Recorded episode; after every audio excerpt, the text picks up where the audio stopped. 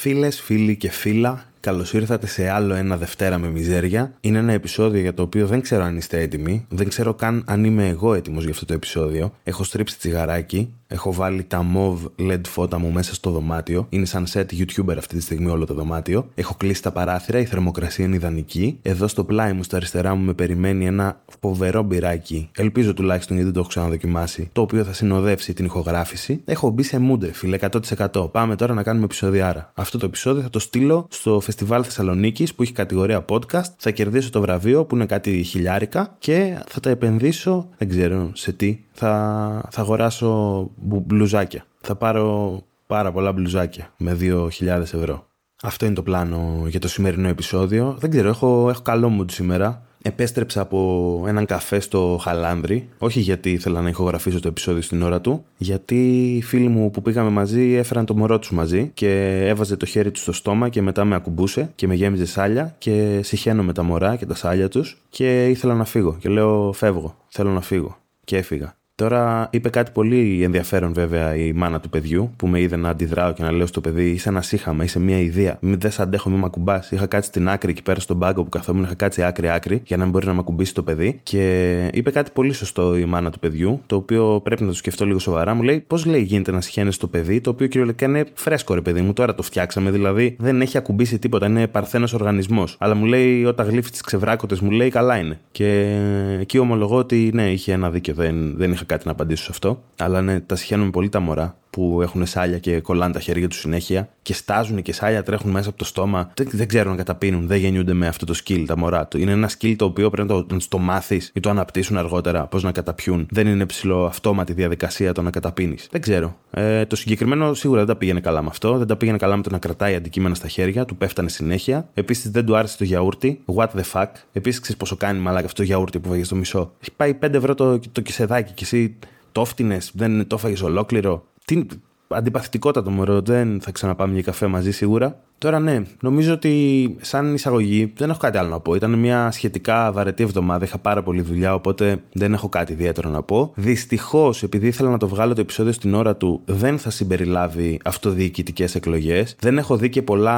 Αυτή τη φορά δεν έχω ασχοληθεί πολύ. Δεν έχω δει καν πολλούς υποψηφίους. Δεν έχω ασχοληθεί πολύ να δω με τα σποτάκια τα οποία πάντα είναι next level οσκαρικά. Είδα ένα-δύο χιτάκια ωραία που μου αρέσανε, αλλά δεν ασχολήθηκα σε βάθος, ρε παιδί μου. Γενικά αποφεύγω να μιλάω για επικαιρότητα και για πολιτικά, το έχω πει. Μ' αρέσει η πολιτική, αλλά δεν μ' αρέσει να συζητάω, ρε παιδί μου, στο level αυτό, ξέρεις. Α, αυτός είναι υποψήφιος εκεί, έχει κάνει αυτό. Επικαιρότητα και μαλακή και τέτοια. Το κάνουν άλλοι συνάδελφοι αυτό και το κάνουν καλά. Οπότε εγώ είπα να μείνω στο δικό μου το κομμάτι. Ναι, ήταν μια εβδομάδα που δούλευα πολύ, πολύ πίεση, πολύ άγχος. Κοιμήθηκα ελάχιστα. Α, μια που είπα κοιμήθηκα ελάχιστα. Κάτι ενδιαφέρον που διάβασα χθες. Το διάβασα στο TikTok, το οποίο είναι η μοναδική επιστημονική πηγή που εμπιστεύομαι πλέον. Σας είπα στο προηγούμενο επεισόδιο ότι σταματάω επίσημα να πιστεύω στην επιστήμη επιστήμη. Δεν υπάρχει επιστήμη, όλο είναι ένα τεράστιο σκάμ. Πλέον, ό,τι μαθαίνω σχετικά με επιστήμες, το μαθαίνω μέσα από το TikTok. Είναι το μόνο μέσο που εμπιστεύομαι. Η κινέζικη κυβέρνηση πλέον είναι το μόνο μέσο που εμπιστεύομαι για να με μορφώνει σχετικά με την επιστήμη. Και διάβασα ένα βιντεάκι που ήταν αυτά τα βιντεάκια που είναι μόνο μουσική και κείμενο, ξέρω εγώ, δεν έχει κάτι άλλο, και έλεγε για το Revenge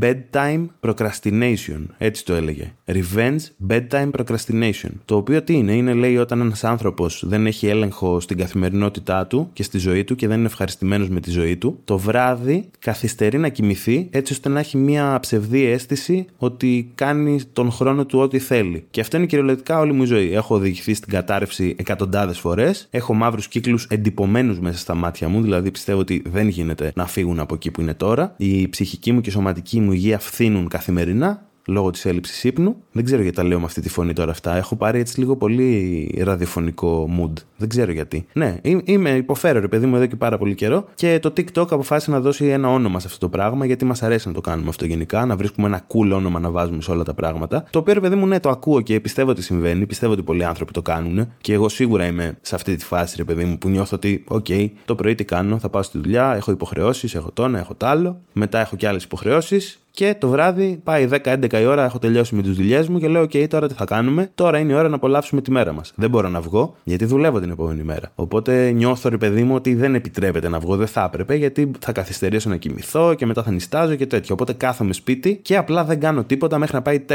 η ώρα, κοιμάμαι 4 ώρες και πηγαίνω στη δουλειά. Αυτή είναι η ζωή μου. Ωραία, δεν ακούγεται; Γενικά, νομίζω αυτό που μου αρέσει με αυτό το podcast είναι ότι όσο προχωράει, όλο και πιο πολύ καταλαβαίνεις, ρε παιδί μου, ότι αυτή η μιζέρια από κάπου προέρχεται. Δεν είμαι απλά ένας τύπος που ξύπνησε μια μέρα με νεύρα και είπε Α, θα κάνω ένα podcast. Καταλαβαίνεις ότι όλο αυτό το πράγμα έχει χτιστεί. Ένας φίλος μου κάποια στιγμή που ψιλοσυζητούσαμε, ρε παιδί μου, για τη ζωή μου και πώς πάει και τι κάνω. Που λέει να σου πω κάτι, ρε φίλε. Για το τι ζεις καθημερινά είσαι πολύ ευχάριστος άνθρωπος. Θα έπρεπε να είσαι πολύ χειρότερα κανονικά, αλλά καταφέρνεις κρατάς ένα επίπεδο, ρε παιδί μου. Και ναι, συμφωνώ. Φίλε μου Γιώργο, σε ευχαριστώ πολύ που το είπες αυτό τότε. Μου έδωσε πολύ θάρρος, ρε παιδί μου, και κουράγιο και λέω ότι, οκ, τουλάχιστον είμαι λειτουργικός ακόμα. Το οποίο για μένα, παιδιά, είναι το να είμαι λειτουργικός είναι κυριολεκτικά. Είναι τα, τα κατάφερα. Αυτό είναι το peak μου. Να μπορώ να σηκώνω με τον πρέπει το κρεβάτι. Πολύ το μιζέρια όμως τώρα δεν ήθελα. Ήθελα να είναι έτσι πιο καβλιάρικο το σημερινό επεισόδιο, λίγο πιο, πιο ευχάριστο, ρε παιδί μου. Ευχάριστο. Σε εισαγωγικά. Να είναι, ρε παιδί μου, ένα επεισόδιο που θα το ακούσεις και θα πεις: Εντάξει, ήπια τον καφέ μου, έπλυνα τα πιάτα μου, δεν μου άλλαξε και τη ζωή. Έχω όμως εδώ δίπλα μου ένα εξαίσιο μπυράκι το οποίο περιμένει να το κριτικάρω. Οπότε πάμε να το πιούμε και να συνεχίσουμε.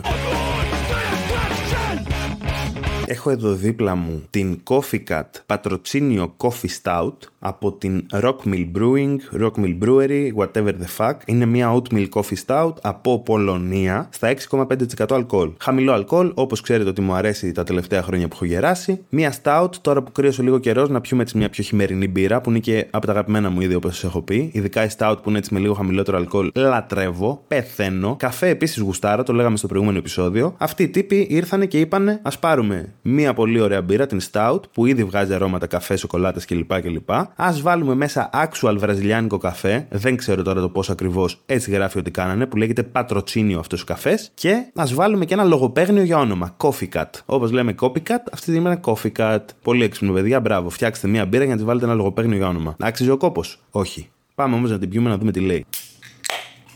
Αρχικά, όπως σας είπα, η μπύρα είναι από την Πολωνία. Δεν ξέρω γιατί το αναφέρω αυτό αφού την άνοιξα. Το λέω όμως γιατί έχω ένα πολύ μεγάλο σερί με ελληνικές μπύρες και να ξεκαθαρίσω ότι δεν συμβαίνει για κάποιο λόγο εθνικισμού αυτό. Δεν είναι ότι αποφάσισα να κάνω ένα εθνικιστικό podcast με focus στις ελληνικές μας μπύρες. Με ελληνική βίνη, ελληνικό νερό, ελληνική μαγιά και ελληνικό λυκίσκο. Από ντόπιο παραγωγό. Όχι, δεν είναι αυτός ο σκοπός. Είναι απλά ότι όντως μου αρέσουν πάρα πολύ οι μπύρες που φτιάχνονται εδώ πέρα. Έχουμε πάρα πολλές καλές εταιρείες. Έχουμε πολύ καλό κόσμο που ασχολείται. Για κάποιο λόγο, όλοι οι πάνκιδες μετά τις 40 αποφασίζουν να γίνουν ζηθοποιοί και τα πάνε πάρα πάρα πολύ καλά και ελπίζω να συνεχίσουν έτσι, γιατί όταν παίζανε punk δεν τα πηγαίναν και τόσο καλά. Και ρε παιδί μου, φαίνεται λογικό να προωθώ, ξέρω εγώ, ζηθοποιία στα οποία είμαι πιο κοντά και είναι ρε παιδί μου πιο κοντά σε μένα γενικά και προσωπικά, ας πούμε, ότι μπορεί να έχω να παρεδώσει με κάποια από τα παιδιά και ότι είναι από εδώ πέρα και ξέρω ότι σίγουρα δυσκολεύονται να προωθήσουν το προϊόν τους. Οπότε βάζω κι εγώ το λιθαράκι μου στην ελληνική ζωοποιία, χωρίς να έχω πιάσει τη ζωή μου λυκίσκο ποτέ. Λοιπόν, αυτό, αυτό μπορώ, αυτό κάνω. Αλλά μιας στο τόσο λέω να πιω και μια ξένη, να δούμε τι κάνουν κι αυτοί. Ξέρουν πολύ είναι να φτιάχνουν μπύρα. Γενικά οι Βαλκάνοι ξέρουν να φτιάχνουν μπύρα. Το έχω ξαναπεί ότι ό,τι έχω πιει από Βαλκάνια είναι πολύ καλό επίπεδο. Ωστόσο, δεν είναι, δεν είναι παιδιά. Σαν την Ελλάδα δεν έχει, σαν τη Χαλκιδική δεν έχει. Να το ξέρετε αυτό, παιδιά. Καλές είναι και οι, και οι Βουλγάρικες να πούμε και οι, και οι Ρουμάνικες και οι Ουκρανικές να πούμε και αυτά. Σαν τη, σαν τη Χαλκιδική δεν έχει. Είναι μια πολύ ωραία μπύρα αυτή εδώ που πίνω τώρα. Η Coffee Έχει όντως πολύ έντονο τον καφέ, πολύ μπροστά, πολύ ωραίο αφρό. Ε, έχει ένα έτσι ελαφρύ σώμα το οποίο εμένα μου αρέσει γενικά στην προκειμένη. Γενικά δεν μου αρέσει. Γενικά προτιμώ η Stout να είναι έτσι πιχτέ ρε παιδί μου, να λίγο σιρόπι. Όλες οι μπύρες βασικά πλέον νομίζω προτιμώ αυτές που είναι έτσι πιο φρουτοχυμός, ξέρω εγώ, ή πιο σοκολάτα ξέρω εγώ, τέτοια φάση. Αλλά τώρα σήμερα συγκεκριμένα ήθελα να πιω έτσι μια πιο ελαφριά, με ελαφρύ σώμα, ρε παιδί μου, να κατεβαίνει. Και έχει πολύ καλό σώμα, πολύ καλό carbonation, πολύ έντονο τον καφέ. Έχει κάτι που πετυχαίνω πάρα πολύ συχνά σε μπύρες και δεν μου αρέσει καθόλου. Είναι μια μεταλλική μυρωδιά και μια μεταλλική γεύση. Αυτό δεν ξέρω από τις κατά προκαλείται, παιδιά. Πρέπει να το ψάξω. Είχα διαβάσει κάποτε ένα μικρό βιβλιαράκι που έλεγε για όλα, για όλα τα off notes, ας πούμε, ξέρω εγώ, στην μπύρα και από τι μπορεί να προκαλούνται. Δεν θυμάμαι καθόλου από τι προκαλείται αυτό. Α μου απαντήσει κάποιος που είναι πιο εξειδικευμένος. Overall, μια πολύ ωραία μπυρούλα. Ήταν και φθηνή νομίζω, πρέπει να κάνει 6,5 ευρώ το μισό λίτρο. Πολύ decent τιμή για μια stout. Μ' αρέσει που δεν έχει και πολύ αλκοόλ έτσι να ζαλιστούμε βραδιάτικα. Είναι και Σάββατο βράδυ, έχουμε συνέχεια. Πολύ έντονος ο καφές όπως είπα. Πολύ έντονη η σοκολάτα. Καμία περιπλοκότητα. Αυτό, αυτό παιδιά Σας παρακαλώ πολύ. Λίγο κάτι να έχει ρε παιδιά, έτσι να παιχνιδίζει πάνω στη γλώσσα μου η μπύρα. Δεν μπορεί να την πίνω και να μου λες έχει καφέ και σοκολάτα και να την πίνω και να λέω Α, καφές και σοκολάτα. Βάλε ρε μαλάκα μέσα κάτι να πούμε να, να την πιω και να πω Οπ, Κρυθαράκι μου θυμίζει αυτό. Το κρυθαράκι της μάνας μου που έκανε κάθε 28 Οκτωβρίου. Πω πω αναμνήσεις που μου φέρε τώρα. Βάλε κάτι, βάλε μια πουτανιά, ρε φίλε. Τέλος πάντων, ωραία μπύρα. Θα την πίνω έτσι όσο συνεχίζουμε με το επεισόδιο, θα την απολαμβάνω. Μ' άρεσε. Η επίγευση δεν είναι τόσο έντονη ώστε να με χαλάσει και να ξενερώσω. Οπότε συνεχίζουμε με το επόμενο μέρος. Σήμερα θα κάνουμε κάτι λίγο διαφορετικό. Ζήτησα από έναν φίλο να μου γράψει μια ιστορία σχετική με το podcast και να αυτοσχεδιάσει. Του έδωσα έτσι μια πολύ γενική οδηγία. Του λέω: Γράψε κάτι που να ταιριάζει με το podcast και να είναι και διδακτικό. Πες μας μια ιστορία για το Δευτέρα με Μιζέρια. Τι σημαίνει για σένα Δευτέρα με Μιζέρια. Και ο φίλος έγραψε το εξής. Μια φορά και έναν καιρό σε ένα ήσυχο χωριό που βρισκόταν ανάμεσα σε λόφους και έναν ποταμό που στρογγυλοβολούσε, ζούσε ένας άντρας με το όνομα Όλιβερ. Ο Όλιβερ ήταν μια αφανής φιγούρα, με ένα κατάστατο κότσο μαλλιών και ένα θαμνόδε μουσι και μια προτίμηση για τα πουκάμισα καρό. Ήταν ένας άνθρωπος με πολλά πάθη, αλλά δύο από αυτά ξεχώριζαν στη ζωή του: η μπύρα και η πολιτική φιλοσοφία. Καταλαβαίνω που το πάει εδώ ο φίλος. Ε, εντάξει, όχι πολιτική φιλοσοφία. Ε, κάνουμε εντάξει, ό,τι μπορούμε. Κάνουμε κάποιες έτσι ερασιτεχνικές αναλύσεις επί του καπιταλισμού, ας πούμε, και, και της εξέλιξης αυτού, αλλά εντάξει, όχι και πολιτική φιλοσοφία. Βέβαια, ο χαρακτήρας λέγεται Όλιβερ, έτσι δεν είμαι εγώ. Ο Όλιβερ τα κάνει αυτά, αλλά βλέπω, νομίζω ότι έχω αρχίσει ήδη από την πρώτη παράγραφο να βλέπω που το πάει ο φίλος. Πάμε να συνεχίσουμε όμως. Ο Όλιβερ αγαπούσε πάντα την πύρα και είχε μια κατανόητη ικανότητα να διακρίνει τις περίπλοκες γεύσεις και τις λεπτομέρειες σε κάθε μπύρα που δοκίμαζε. Εντάξει, με κολακεύει τώρα ο φίλος εδώ πέρα. Οι φίλοι και η οικογένειά του τον πήραζαν συχνά για την αιμονή του με την πύρα. Αλλά ο Όλιβερ το πήρε σοβαρά. Είχε μια. Αμάν, θα τους σκοτώσει όλους, παιδιά. Λοιπόν, για να δούμε τι λέει. Δεν την έχω διαβάσει την ιστορία, τώρα τη διαβάζω και εγώ πρώτη φορά. Real time βλέπουμε τι γίνεται εδώ πέρα. Είχε μια καλά στοχασμένη συλλογή μπυρών από όλον τον κόσμο, με κάθε μία να έχει ετικέτα με χειρόγραφες σημειώσεις που περιέγραφαν τις σκέψεις του για το άρωμα, τη γεύση και την αίσθηση στο στόμα. Αν με ήξερε καλά ο φίλος, θα έγραφε και για το carbonation τις γαμημένες μπουρμπουλήθρες που δεν αντέχω. Αλλά το πάει καλά, μ' αρέσει, μ' αρέσει. Λοιπόν, εκτός από την αγάπη του για την μπύρα, ο Όλιβερ ήταν και ένας βαθύς σκεπτικιστής. Νομίζω έψαχνε άλλη λέξη, αλλά πήγε με το σκεπτικιστής. OK. Okay. Είχε ένα πτυχίο στην πολιτική φιλοσοφία mm-hmm, και μπορούσε να περνά ώρες συζητώντας τις περίπλοκες δομές της κυβέρνησης, τα ηθικά διλήμματα και τα ζητήματα κοινωνικής δικαιοσύνης. Και για τις πολιτικές του ΣΥΡΙΖΑ και της Νέας Δημοκρατίας θα συμπληρώσω εγώ, και για την εκλογή Κασελάκη. Καλά, εδώ έχει γίνει χαμός. Ωστόσο, παρά την αγάπη του για αυτά τα θέματα, πάντα αισθανόταν ένα αίσθημα μελαγχολίας που δεν μπορούσε να ξεπεράσει. Πόσο βαθιά στον ψυχισμό μου έχει μπει ο φίλος, έτσι. Στο ψυχισμό του Όλιβερ. Στον ψυχισμό του Όλιβερ εννοώ, λοιπόν. Τον έχει διαβάσει πολύ καλά, παιδιά. Ο Όλιβερ έχει κατάθλιψη και είναι αλκοολικός. Λοιπόν, για να δούμε. Μία βραδιά, ενώ ήπια ένα ιδιαίτερα δυνατό στάουτ. Πω, πω, πώς τα έφερε η μοίρα, παιδιά. Πίνω στάουτ αυτή τη στιγμή, λοιπόν. Και σκεφτόταν τις πολυπλοκότητες της ηθικής του Καντ. Του Όλιβερ του ήρθε μια ιδέα να συνδυάσει τις δύο του παθήσεις σε κάτι με νόημα. Αρχικά, πόσα λεφτά έχει ο Όλιβερ ώστε να λέει: Σήμερα το βράδυ τι θα κάνω; Θα κάτσω στο σπίτι μου, θα πιω μια δυνατή στάουτ και θα σκεφτώ τις πολυπλοκότητες της ηθικής του Καντ. Λες και ας πούμε δεν έχει να πάει δουλειά μετά από δύο μέρες. Να πει: Θα βγω έξω να πιω βεργίνα μέχρι να μπορώ να περπατήσω, φίλε, να ξεχάσω την προηγούμενη εβδομάδα και να αντέξω την επόμενη. Μακάρι να τα καταφέρω. Δηλαδή, ο Όλιβερ είναι middle class, έτσι. Δεν, είναι, δεν είμαστε στην ίδια θέση με τον Όλιβερ. σω να μην απευθύνεται σε μένα τελικά. σω απλά να λέει για έναν άλλον τύπο σε ένα παράλληλο σύμπαν που έχω μια καλύτερη δουλειά και βγάζω πολλά λεφτά. Επίσης, μ' αρέσει η λέξη, η χρήση της λέξης παθήσεις. Ότι το να πίνεις μπύρα και το να σου αρέσει η πολιτική φιλοσοφία είναι πάθηση. Μάλλον είναι αλκοολικός και κομμουνιστής. Δύο πολύ γνωστές παθήσεις που ταλανίζουν την κοινωνία μας, έτσι. Είναι από τα μεγάλα προβλήματα που αντιμετωπίζουμε. Για να δούμε όμως, όταν αποφάσισε να τα συνδυάσει αυτά σε κάτι με νόημα, τι έκανε; Αποφάσισε να ξεκινήσει ένα podcast με τίτλο Μπύρες και πολιτικές σκέψεις. Καθόλου εφάνταστο το όνομα. Για κάποιον που έχει διαβάσει τόσο πολύ φιλοσοφία, θα έλεγε κανείς ότι πήγε με την προφανή λύση. Λέει: Πίνω μπύρες, και κάνω πολιτική φιλοσοφία. Μπύρες και πολιτικές σκέψεις. Όπου θα κριτικάριζε μπύρες ενώ θα εξερευνούσε συζητήσεις για πολιτική φιλοσοφία. Χρειαζόταν αυτή η επεξήγηση, φίλε μου. Δεν θεωρείς ότι τα έχεις πει ήδη όλα στον τίτλο. Η περιγραφή του podcast σου είναι και ο τίτλος του. Κάτι το οποίο το καθιστά ήδη βαρετό. Πάμε όμως να συνεχίσουμε με την ιστορία μας. Ο Όλιβερ ηχογράφησε το πρώτο του επεισόδιο με ένα απλό μικρόφωνο και ένα λάπτοπ. Εγώ είμαι ηχολήπτης όμως και δεν το έκανα ποτέ έτσι. Μίλησε με πάθος για την IPA που ήπια και για την έννοια του χρησιμοτικού κυνηγητισμού. Αυτό, παιδιά, τώρα έκανε ένα break και το έψαξα στο Google. Αν υπάρχει χρησιμοτικός κυνηγητισμός. Και ανακάλυψε ότι δεν υπάρχει ούτε η λέξη χρησιμοτικός, ούτε η λέξη κυνηγητισμός. Εδώ ο φίλος έπαιξε ένα πανάρχιο παιχνίδι που το παίζω κι εγώ πολύ συχνά. Όταν θέλω να ακουστώ έξυπνος, λέω λέξεις τις οποίες σίγουρα ο άλλος δεν ξέρει, τις λέω γρήγορα μέσα στην πρόταση ώστε να μην του δώσω χρόνο να σκεφτεί αν υπάρχουν αυτές οι λέξεις στην πραγματικότητα και τον φέρνω σε μια θέση όπου πρέπει να αποδεχτεί ότι αυτός ο άνθρωπος ξέρει παραπάνω λέξει από εμένα, οπότε αυταπόδεικτα είναι και πιο έξυπνος από εμένα. Μέχρι να τελειώσω την πρόταση, έχει ήδη ξεχάσει τις λέξεις, έχει χάσει την ευκαιρία του να τις ψάξει και να δει αν λέω μαλακίες και βγάζω πράγματα από τον κόλο μου ή αν λέω πράγματα που ισχύουν. Και έτσι έχω πάρει ένα advantage σε αυτή τη συζήτηση και ήδη είμαι Μιλάω αφιψηλού, αν με καταλαβαίνετε. Ήδη είμαι η μορφή εξουσίας σε εκείνο το χώρο, σε εκείνη τη συζήτηση. Και φωνάζω και λέω: Ο ΣΥΡΙΖΑ το 15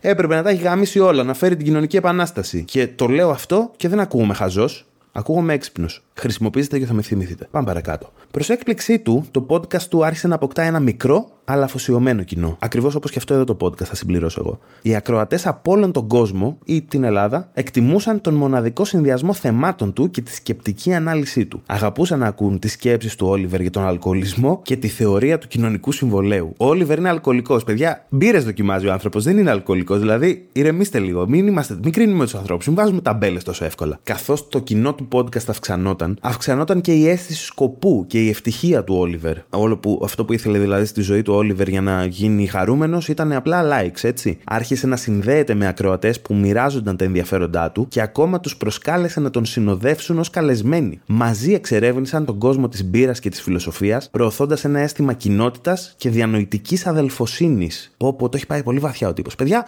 αυτό εν μέρη οφείλω να πω ότι συμβαίνει και με το δεύτερο μιζέρια. Δηλαδή, έχω γνωρίσει πάρα πολύ κόσμο σε αυτό το διάστημα, μου έχετε στείλει πάρα πολύ μηνύματα. Όντως νιώθω, ρε παιδί μου, ότι είμαστε ένα πολύ νης πράγμα, ας πούμε, αυτό το podcast είναι πολύ νης. Δεν απευθύνεται προφανώς στον οποιονδήποτε, απευθύνεται σε πολύ συγκεκριμένο κοινό. Και νιώθω ότι ρε παιδί μου είναι αυτό που λέμε το Scratch the Niche. Είναι ένα podcast που απευθύνεται σε 15 άτομα, αλλά αυτά τα 15 άτομα θέλαν μόνο αυτό το podcast. Αυτό τους έλειπε από τη ζωή τους. Και παιδιά, you're welcome. Σας το δίνω απλόχερα έτσι, κάθε εβδομάδα πλέον. Πάμε παρακάτω να δούμε τι θα γίνει με τον Όλιβερ. Κάτι μου λέει ότι θα αυτοκτονήσει το τέλος, αλλά πάμε να δούμε. Αλλά δεν ήταν μόνο η επιτυχία του podcast που έφερε χαρά στον Όλιβερ. Ήταν η ανακάλυψη ότι έκανε μια διαφορά στη ζωή των ανθρώπων. Οι συζητήσεις του για πολιτική φιλοσοφία ενέπνευσαν σκεπτικές συνομιλίες και οι κριτικές του για την πύρα παρότριναν τους ακροατές να εξερευνήσουν νέες γεύσεις και να εκτιμήσουν την τέχνη πίσω από τον ζηθοποιητικό κόσμο. Μέσα από το podcast του, ο Όλιβερ βρήκε ένα αίσθημα ανίκειας, ούτε αυτή η λέξη υπάρχει, και ευχαρίστησης που δεν είχε βιώσει ποτέ πριν. Αυτή η τακτική που παίζει ο φίλος, παιδιά, είναι από τις αγαπημένες μου. Πραγματικά αυτό ένα αίσθημα ανίκειας. Λέει, πω, πω, τι έγραψε ρε μαλάκα, ο ελίτης ρε μαλάκα. Ένα μέρος, καθώς ήπια ένα πλούσιο αυτοκρατορικό stout, το Imperial Stout είναι αυτή, το μετέφρασε. Ο φίλος σου λέει, πες το στα ελληνικά να είμαστε σίγουροι. Αυτοκρατορικό stout, ακούτε πιο ωραίο, θα είναι ακριβή σίγουρα. Και συζητούσε τα πλεονεκτήματα της θεωρίας της δικαιοσύνης του John Rawls, ο Όλιβερ συνειδητοποίησε ότι μεταφερόταν από έναν τόπο με θλίψη και απομόνωση σε έναν τόπο με χαρά και σύνδεση. Είχε βρει την αλήθεια του στον πιο απροσδόκητο τόπο. Και το podcast του Μπύρες και Πολιτικές Σκέψεις είχε γίνει πηγή χαράς όχι μόνο για τον ίδιο, αλλά και για αμέτρητους άλλους. Εντάξει, το αμέτρητου είναι λίγο υπερβολικό. Ο φίλος γενικά παίζει με την υπερβολή, σου λέει έτσι θα κερδίσουμε. Πες το εσύ, ρίχτω εκεί έξω και κάτι θα πιάσεις. Μερικοί θα το πιστέψουν. Και έτσι, σε αυτό το μικρό χωριό όπου οι λόφοι συνάντησαν τον ποταμό, ο Όλιβερ συνέχισε να ηχογραφεί το podcast του, φέρνοντας χαρά και πνευματική φωτεινότητα στους ακροατές του. Μια μπύρα και μια φιλοσοφική συζήτηση κάθε φορά. Όσο ο χρόνος περνούσε, ο Όλιβερ επεκτείνοντας το podcast του, έκανε και άλλες ενδιαφέρουσες δράσεις. Αποφάσισε να οργανώσει μια ετήσια γιορτή μπύρας και φιλοσοφίας στο χωριό του. Αυτό που λέμε πανηγύρια, παιδιά, έτσι. Ήταν μια γιορτή όπου οι άνθρωποι μπορούσαν να γνωρίσουν από κοντά τους καλεσμένους του podcast, να δοκιμάσουν νέες μπύρες και να συμμετάσχουν συμμετάσχουν σε συζητήσεις περί πολιτικής φιλοσοφίας. Η πρώτη γιορτή ήταν μεγάλη επιτυχία. Και εκείνο το βράδυ. Όπου θα γαμίσει, παιδιά, Όλιβερ, να δείτε, θα γαμίσει. Και εκείνο το βράδυ, καθώς οι φωτοραδιοφωνικές αντανακλάσεις των ροζέ φυτών περιχύνονταν στην πλατεία του χωριού, αυτό δεν βγάζει κανένα νόημα. Ο Όλιβερ συνέλαβε ένα ακόμα μεγαλύτερο όραμα. Πω, πω παιδιά, είναι ο Άρης Βελουχιώτης των podcasters. Να το δείτε, θα πάει, θα πάει προς τα εκεί και τώρα θα, θα, θα γίνει η καλύτερη ιστορία που έχουμε διαβάσει ever. Λοιπόν, αποφάσισε να ιδρύσει ένα κέντρο φιλοσοφικής συζήτησης και μπύρας στο χωριό του. Ο τύπος που το έγραψε δεν έχει πάει ποτέ σε χωριό, παιδιά. Στο χωριό μου το αντίστοιχο κέντρο είναι το κολάδικο. Έναν χώρο που οι άνθρωποι θα μπορούσαν να συγκεντρώνονται και να συζητούν για θέματα σημαντικά για την κοινότητα και την κοινωνία, παράλληλα με την απόλαυση διαφορετικών μπυρών από όλο τον κόσμο. Ένα, ένα craft brewery καφενείο, άμα θέλετε. Δεν διαφέρει σε τίποτα από αυτό. Με τη βοήθεια των ακροατών του, ο Όλιβερ συγκέντρωσε τα κεφάλαια που χρειαζόταν. Έκανε δηλαδή, πώς το λένε, GoFundMe ή Buy Me a Coffee ή Patreon, κάτι τέτοιο. Ξεπουλήθηκε και άνοιξε το κέντρο φιλοσοφίας και μπύρας. Ήταν ένας υπέροχος χώρος με βιβλιοθήκη πολιτικής φιλοσοφίας, μπύρα που μπορούσε να δοκιμάσει κανείς από όλο τον κόσμο και ένα στούντιο για τις ηχογραφήσεις του podcast. Πω, πω χαμάει αυτό, μαλάκα. Όλιβερ ζει το όνειρό μου, έτσι. Ο Όλιβερ και οι φίλοι τους διοργάνωναν συνεχώς συζητήσεις, παρουσιάσεις και γευσηγνωσίε μπύρας και το κέντρο γίνεται ένα από τα αγαπημένα μέρη της κοινότητας. Έχει φτιάξει μια, μια κομμούνα αυτοδιοικούμενη, ας πούμε, που έχει ως κέντρο της, θα έλεγε κανείς, την μπύρα και, και την πολιτική φιλοσοφία. Είναι πολύ ενδιαφέρον αυτό που κάνει ο Όλιβερ. Εγώ, παιδιά, το είχα όνειρο να το κάνω αυτό στο χωριό μου, στο χωριό της μάνας μου που έχουμε εκεί πέρα ένα σπίτι. Ήθελα να κάνω κάτι τέτοιο, να μαζεύω κόσμο και να πίνουμε μπύρες και και να συζητάμε για πολιτικά. Κάποια στιγμή θα φέρναμε και Καλάζνικοφ από Βουλγαρία και θα σχήμευε λίγο το πράγμα, αλλά το πλάνο ήταν να ξεκινήσει κάπως έτσι. Καθώς πέρασαν τα χρόνια, το podcast και το κέντρο φιλοσοφίας και μπύρας του Όλιβερ συνέβαλαν στην ανάπτυξη του χωριού. Οι άνθρωποι έτρεξαν από διαφορετικές περιοχές για να συμμετάσχουν στις συζητήσεις και να απολαύσουν τις διαφορετικές μπύρες. Ο Όλιβερ, που πριν από κάθε χρονιά ένιωθε μελαγχολικός και απομονωμένος, τώρα νιώθε περήφανος για τον τρόπο με τον οποίο είχε συνδέσει την αγάπη του για την μπύρα και την πολιτική φιλοσοφία και πως είχε δημιουργήσει έναν χώρο όπου οι άνθρωποι μπορούσαν να συναντηθούν και να μοιραστούν τις ιδέες τους. Και έτσι, ο Όλιβερ βρήκε την ευτυχία που αναζητούσε μέσα από το podcast του. Βρήκε τον δρόμο του από τη θλίψη και την απομόνωση σε μια ζωή γεμάτη χαρά, σύνδεση και κοινότητα. Το έχει ξαναπεί αυτό προηγουμένως, ε. Νομίζω είναι ακριβώς η ίδια πρόταση copy-paste. Και σε αυτό το χωριό, όπου οι λόφοι συνάντησαν τον ποταμό, ο Όλιβερ συνέχισε να μοιράζεται την αγάπη του για την πύρα και την πολιτική φιλοσοφία, φέρνοντας χαμόγελα και διανοητική φωτεινότητα σε κάθε ακροατή του. Τέλος.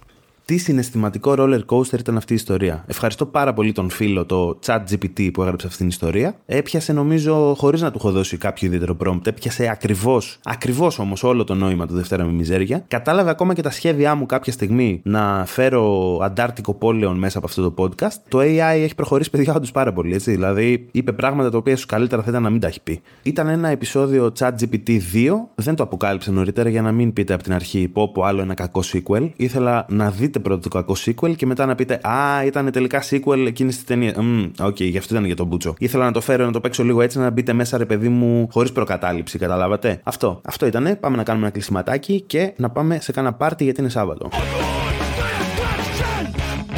να κάνουμε και ένα πολύ σύντομο κλείσιμο, γιατί αυτό το πράγμα πρέπει να εντιταριστεί και να σηκωθώ να φύγω από εδώ πέρα as soon as possible και έχω αρκετές υποχρεώσεις αυτές τις μέρες. Θέλω να πω, παιδιά, αρχικά ότι σας ευχαριστώ πάρα πολύ. Μου στείλατε πολύ ωραία μηνύματα αυτή την εβδομάδα. Μου είπατε τις αγωνίες σας, τα προβλήματά σας, αν θέλετε. Συζητήσαμε για την σεξουαλική υγεία των σχέσεών σας. Ε, γνώρισα δύο παιδιά από κοντά που δεν είχαμε ξαναγνωριστεί και χάρηκα πάρα πολύ που τους είδα. Μου έστειλε ένας τύπος, θυμάστε το προηγούμενο επεισόδιο που λέγαμε για εξωγήνου και κομμουνισμό. Λοιπόν, αυτό το πράγμα δεν είμαι ο μόνος που το έχει στο μυαλό του έτσι από ό,τι φαίνεται, γιατί υπήρχε ένας τύπος ο οποίος μιλούσε για τροτσκισμό σχετικά με ούφο. Είναι ο ποσαδισμός από τον Ποσάντας, έτσι λέγεται ο, ο man που το σκέφτηκε όλο αυτό το πράγμα. Ποσαδισμός. Δεν έκατσα να το διαβάσω όλο γιατί δεν έχω πάρα πολύ χρόνο, αλλά God knows I'm gonna read the hell out of it. Πρόκειται να γίνει η φάση που όταν με ρωτάνε, εγώ πάντα ρε παιδί μου, όταν με ρωτούσαν που ανήκεις πολιτικά, έλεγα ρε παιδί μου ότι είμαι φιλικά προσκύμενο σε αυτόν τον χώρο, ας πούμε. Είμαι προς τα εκεί. Δεν, δεν έλεγα ποτέ ότι. Γιατί δεν είμαι κιόλας, δεν είμαι πολύ ξεκάθαρα, ας πούμε, με μια συγκεκριμένη πολιτική ιδεολογία, ας πούμε, 100%